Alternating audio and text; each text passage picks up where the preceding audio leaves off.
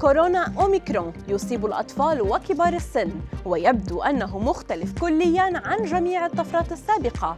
والصحة العالمية تعلن أن لقاح موحد هو الحل. أبرز أخبار الساعات الأربع والعشرين الماضية في دقيقتين على العربية بودكاست.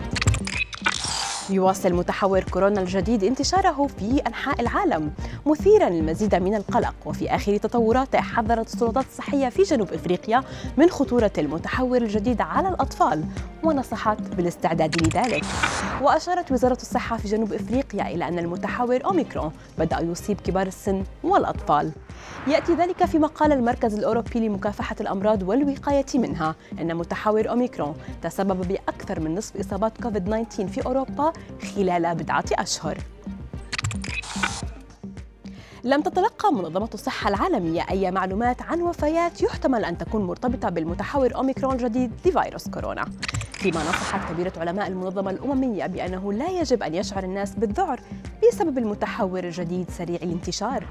كما أشارت الصحة العالمية إلى أن بيانات متحور أوميكرون أظهرت أنه أكثر عدوى من ألفا ودلتا بثلاث مرات. وإنتاج لقاح عالمي موحد هو الحل الأفضل ضد وباء كورونا.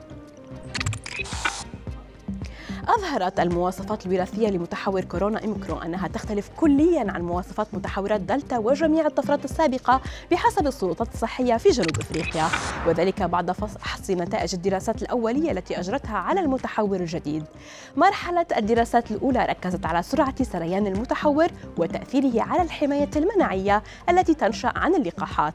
فيما لا زال هناك حاجة لمزيد من الوقت لدراسة البيانات ومقارنتها لتحديد معالم ما أكدت أنها أنها موجة وبائية رابعة تختلف مواصفاتها البيولوجية عن الموجات الثلاث السابقة في جنوب إفريقيا.